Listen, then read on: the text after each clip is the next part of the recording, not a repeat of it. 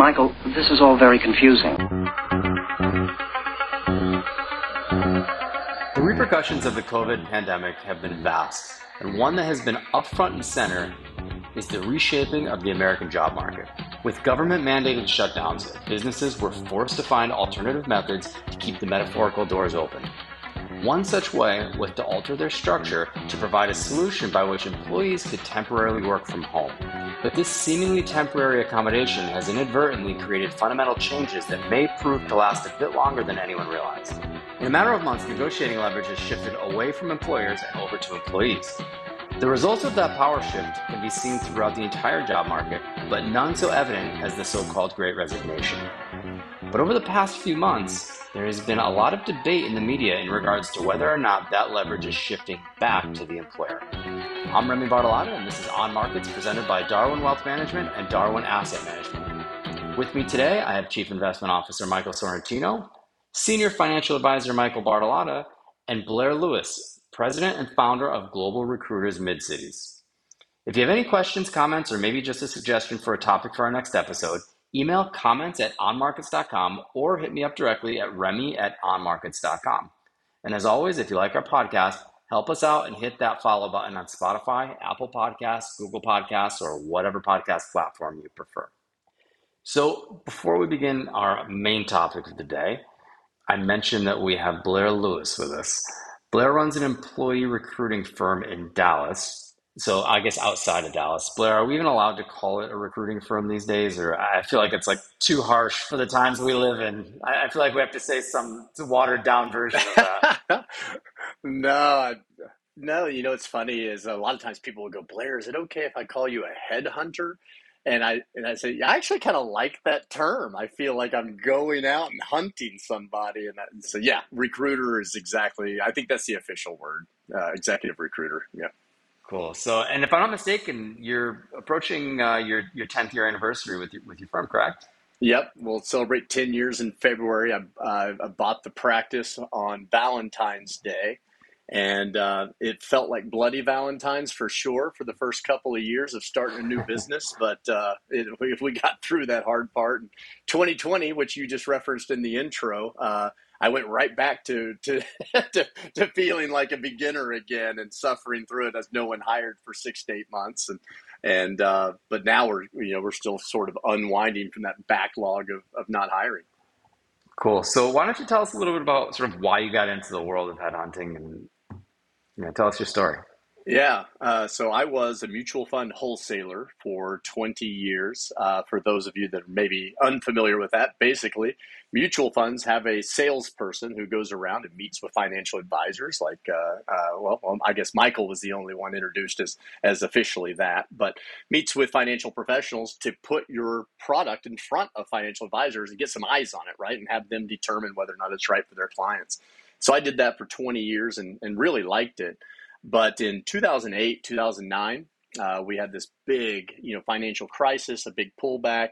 People, uh, financial advisors, and their clients alike, uh, really started getting into the details because what we figured out as a investment public is we didn't know what we owned, right? Oh, well, you know, what are these derivatives? What are all these, uh, you know, things that are in my account? I didn't know they were there. And so people really began getting into the fine tuned details of what was in their portfolios. And I would describe me as a big picture guy. I'm not a details guy. You know, I leave that up to the, the Sorrentinos of the world who, who, can get into the details and, and figure out what uh, all those good things are uh, within a portfolio. And so I found myself always in the number one or number two guy at my firm. And suddenly I found myself right in the middle of the pack as everyone was getting CIMAs and CFAs and they were trying, you know, desperately to understand what they were investing in. Uh, I was more like, well, can we just go to dinner and have fun? Uh, you know, what, what about story time? And and so I became pretty average. I just don't have a love for the capital markets the way some of my peers did, and those peers who really loved it, uh, they they rose up uh, much higher than me. And so I started feeling pretty burned out by the whole situation. I remember if you guys know Caymus, uh, the wine uh, wine company, Caymus came to Dallas and they did this uh, wine pairing dinner at Pappas Brothers Steakhouse, which for you Tampa guys would be the equivalent of like Bern's or something like that. And um, so I was super excited. I got four tickets. and I was calling all these financial advisors, and I had like 25 rejections. And I was like, who's getting rejected for a Caymus wine pairing at the best steak place in Dallas. I mean, this is insane. But it was 2009, and financial advisors were so worn out, they didn't want to go out anymore. And I thought, man, I think I've gotten as much joy out of this career as I as I can. So, so when you said, how did you find wholesaling uh, or recruiting uh, from wholesaling? It really it was uh, I had had three jobs in my career. They all came from a recruiter, so I kind of had a positive outlook on the role uh, I was kind of in flux. I didn't really know what to do, so I went to this uh, this guy that would do all these aptitude testing. And spent three days taking tests and building blocks and putting together puzzles and and, um, and all these different things for three days. And this report came back of all these jobs I would be good at. And the re, uh, there were three lists uh, that were in priority, and all three lists had recruiter uh, on there. So I thought, well, that's interesting. Uh, I like recruiting. Uh, it shows up here. I'll look into it. So I ended up buying a franchise because if there's anything I know about me that is certain, that is if you give me a process, I can work it. I can refine it. I can make it better. But if you send me a, a, an empty piece of paper and you say, Blair, sketch me out something great, build something from scratch, I will fail at that task. So I bought a franchise that could teach me how to recruit, that could do the back office and some of those you know support tasks and and that was the way I chose to do. So I created global recruiters of mid cities because I live right between Dallas and Fort Worth, so I just call it mid cities. But global recruiters is a uh, franchise model for recruiting that's based out of Chicago. And Blair, you've sent us over a handful of uh, of staff members as well, so we can vouch for your for your value. Well, thanks. I, I enjoy working with you guys because you guys are the rare breed that gives good feedback, uh, and that makes me better at my craft. You tell me why people aren't doing well in the interview or why they are doing well, so I can go, oh, okay, well, let me use that to you know refine the process. I rarely hear people say that they like our feedback, so yeah, so you like that? I'm I'm kind of surprised about that. Usually, it's like less feedback, please. I have pretty thick skin, and I, am one of those believers in in refining a process. Like I said, if you give me a process, I can figure it out and I can refine it. And I don't know how to refine this process without feedback. Uh, and I get pretty frustrated with clients that, that, that don't provide any. I snap at them. So uh, so I'm I'm constantly looking for clients like y'all. Uh, so yeah, maybe I'm a rare breed, but but I love it. Let's start out by talking about sort of the the initial uh, power shift or the initial leverage shift, which was really sort of a, a, power shift from the employer to the employee, right? When the pandemic hit, it was significant. Why don't you tell us a little bit about sort of how that played out and, and what that power shift looked like? Well, the, the number one was there were pockets of the United States that acted differently, right? So I would be recruiting in Texas or in Florida, and I could recruit in office positions. Not a lot changed. Uh, you know, for six months or so, uh, you know, the, people were working from home for certain, but then they got back to it quicker. Other areas of the country were, were slower. So you had all of a sudden you had this bifurcated, or you know, or, or you know, much more than that probably, but but yet you you had these different zones that were hiring completely different, and a lot of this uh, desire to work from home really began. And so I was always very reluctant to have employees personally work from home. I felt like they needed to be around me, needed to kind of hear me on the phone. I needed to hear them and train them. And and suddenly we were all uh, working apart, and and I realized, well, that's a lot of money in my pocket. I don't have to uh, I don't have to pay the, the mortgage. I don't have to pay for these complicated phone systems and and all of this. I can just pay for everyone's cell phone. Uh, so I, I began to realize some cost benefits on my own. But the biggest thing that I recognized was when I called people for a job, they all wanted to know is this a remote role? So you mentioned earlier, I've been at this for about 10 years. For eight of those years, I never heard that request one time. You know, no one ever said, Can I work from home? Uh, the answer was just always a resounding no, uh, had they asked. But suddenly, there was this pressure from the candidate side to work from home and even if it was philosophically different than the owners of the business or the hiring managers, uh, to give sort of a generic term, they might have been in a state or a city that weren't wasn't going to allow them to come in. You know, and so that was the biggest power shift I saw was the demand of people wanting to work in a certain format, uh, which was usually from home, versus the demand of the hiring manager wanting them to come into the office. And so that power struggle really began to to show itself and to change the market quite a bit. I will say I tend to recruit for smaller firms. And so I don't have a lot of people who hire remote positions. I, I still have a lot of clients that want everyone to come in. So for me personally, I've had to talk to more candidates in order to find someone that was willing to work in in an office situation. So it just meant more volume for me, uh, you know, on my side of the of the docket. So I was going to ask Blair, you know, you guys like me, I'm I'm I'm an older guy. I'm, I'm a little bit old school when it comes to that stuff. I, I've been pretty steadfast. I want you know, I want to work in an office with people. And I don't want to work remotely, right? I, I want to work in an office. I like the office environment. I like the camaraderie. I like being able to, you know, walk into somebody's office and say, hey, you know, whatever. But, you know, I have found that it, it's even created a, a, a, little bit of a, of a, I wouldn't say disagreement, but uh, it's generated conversation between, you know, Remy and Tino and I. I think I've been more the advocate of I want, you know, I want somebody in the office. I think Remy's been a little more, uh, open to the idea of of creating sort of a you know more of a hybrid role sort of thing. And what my my question is is you know guys like me, do you see them or did you see them sort of relenting, or did you see people sort of digging their heels in? Yeah, uh, mostly digging their digging their heels in. Um, so I'm not alone, basically. You're not alone. What what I have noticed is that it is splintered a little bit. Sales, marketing, things that need constant refinement and iron sharpening iron and and teams those people are way more or way less likely i should say to get a role that is remote that is very much iron sharpens iron we all need to be in the office and, and building a team outliers a director of finance you know one director of finance who's just doing the bookkeeping and financial projections or something like that and they're not on a team they've got a lot of power to work remote you know, so what I've noticed is sort of the lone gunslinger roles uh, that is one person doing a job. They have a lot of leverage to work separate. People who are on teams uh, tend to have less leverage, and, and there there's more pressure to come in. So what I would say is a lot of it has has changed role by role rather than company by company. Uh, but there are a few people like me that have changed their their tune. My f- entire firm is is remote. I've got someone in New York, St. Louis, Oklahoma, and and I'm in Texas. Uh, so when it sucks, though, Michael, to your point, is when I hire somebody because it's just so hard to fast forward their training remotely. You know, I can't be on a Zoom with them all day. I got to go. I got to go serve my clients. So uh, th- it does have its drawbacks for sure, but mostly people have dug their heels in. I think there's also a tendency to feel like if you can't see somebody that they're not working, right? Regardless of what what the what the the product is that they're producing, right? It's it's like I can't see you here. So it just feels like even if you're working, you know, as much as you should or even harder than you should, it, it always feels like, and that person's not working. I've, I've worked remotely on and off for probably the past 15 years.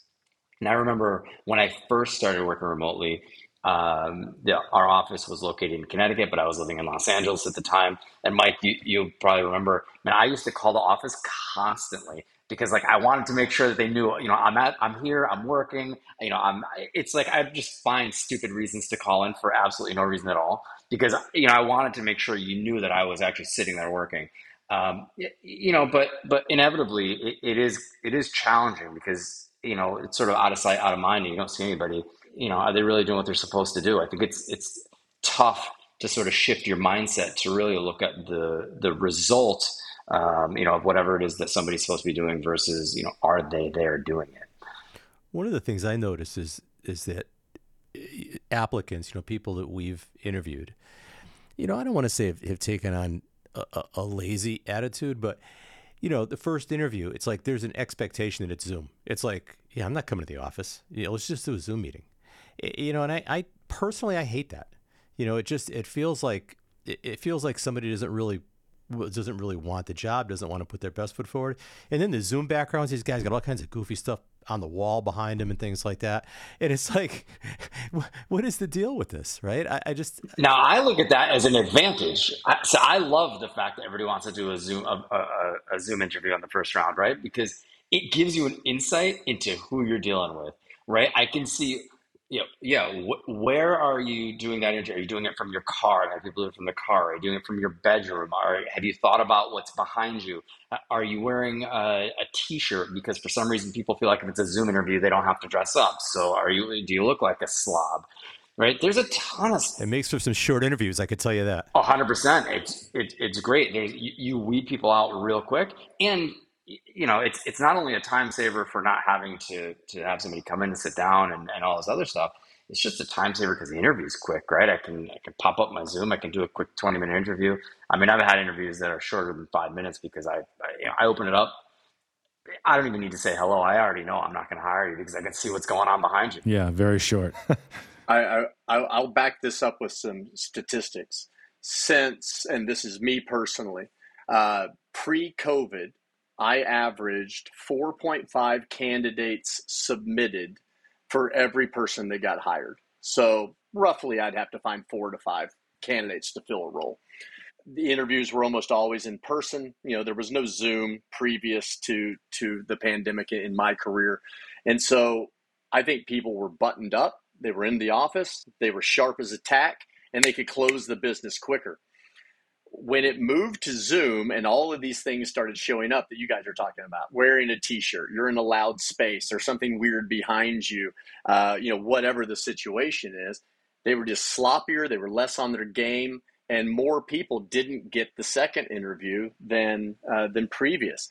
And so again, it just ended up being something where now now it's taking us six candidates to get to a hire uh, on average. So more work for me. You know, it's the same pay. You know, but you know, but I think you're you're right. People relax a little bit if they're on Zoom, and it does not help them in the interview process at all. So interesting, though, to Remy's point, right? If it does help you to sort of weed out some of these people that maybe would have put on a really good first impression and you might have hired them, is it how is that reflected in the in the people actually being successful once they've been hired? I mean, we clearly interview more people, but are we more successful in the hires that we make than we would have been pre Zoom? our averages are exactly the same uh, in terms of the candidates that get there, stick, stay, and and and we consider it pretty successful in the modern era if someone gets three or more years, uh, and our numbers haven't dipped uh, in that. So it's more interviews, and you know it's more candidates necessary, but we haven't noticed any you know increase or decrease in the success of the candidate once they're in the role. The the numbers appear uh, at our firm to be you know pretty much exactly the same. It'll be interesting to go out like five years from now and look back though, right? If you're judging it over a period of three years, you don't really have the history just yet. All the data is not in, that's for sure. Yeah. But you know, Remy and I've been through this where someone's great on Zoom and not great in person. You know, we we we've seen that. You know, you're you're certainly not the only hiring manager that uh, that I've worked with. That's like, golly, they're so good on Zoom. you know, but yeah, I don't know why why someone would be better on video than in person, but it does exist. To be honest, I I actually really like this sort of multiple interview format where one is Zoom and one is in person because, like you said, Blair, it, it really I, I have interviewed people that are great on Zoom, and I'm like, I'm, I'm ready to hire them and I meet them in person and I'm like, wow, this is not the person I thought it was. You know, but but I I think I've seen the opposite too. I have seen people that I'm not that impressed on, on their Zoom, and I'm, i look around and I'm like, man, this person doesn't look all that prepared. But you know, for whatever reason, you know, there was some indication that okay, maybe I should I should do it in person. Their in person was significantly better. So, it, you know, I, I sort of like this this this sort of dichotomy of the two two different types of interviews with the same person because it really does give you a good glimpse into sort of who that person truly is versus this, you know, sort of their representative, right? The representative they're, they're, they're putting out there in their interview. I, I heard a, uh, an interview with Zuckerberg uh, the other day, and he was talking about uh, the future where the number one thing they're trying to solve for is in Zoom uh, or any other video uh, conferencing – there's just no eye contact. There's no way to make eye contact because if you look at the camera, you lose the face of the person you're looking at. So the biggest thing they're trying to figure out from an AI perspective or from a virtual reality, maybe more VR, was how can we be virtual but yet make eye contact? And so that that was like the biggest task that they were working on for their VR. Um, and it's so true. Um, I don't know what the number is, but I know I'm guilty of this. I sometimes look at myself talking. You know, I'm not even looking at the people I'm talking to. I'm looking at the re- reflection of myself uh, and trying to see if I'm behaving correctly. So that is the thing that is so missing that you get in person is whether or not this person makes good eye contact and good eye contact tends to make you at least feel more trustworthy and therefore if someone has good eye contact they tend to have a better interview yeah there's a lot of little nuances that we'll probably see continue to be refined until you know maybe the um, you know the copy is just as good as the original but I agree with you, Remy. I, I like I like having virtual and I think it's a good combo. Yeah, it's interesting. So this interview went a little bit longer than our standard 20 minute episode. So we're actually going to cut this into a two parter. So stay tuned next week for the second part of our interview with Blair Lewis. This podcast is created and presented by Darwin Asset Management LLC and Darwin Advisors LLC, collectively referred to as Darwin. Darwin does not make any representation or warranties and therefore takes no responsibility as to the accuracy, timeliness, suitability, completeness, or relevance of any information contained in this podcast. Any tax or legal information contained in this podcast is general in nature. Always consult an attorney or tax professional regarding your specific legal or tax situation. The information presented does not involve the rendering of personalized investment advice. Different types of investments involve varying degrees of risk, and there can be no assurance that any investment investment or strategy will be suitable or profitable for a client's portfolio. All investment strategies have the potential for profit and loss. Past performance may not be indicative of future results. Information presented is not an offer to buy or sell or a solicitation of any offer to buy or sell the securities mentioned herein.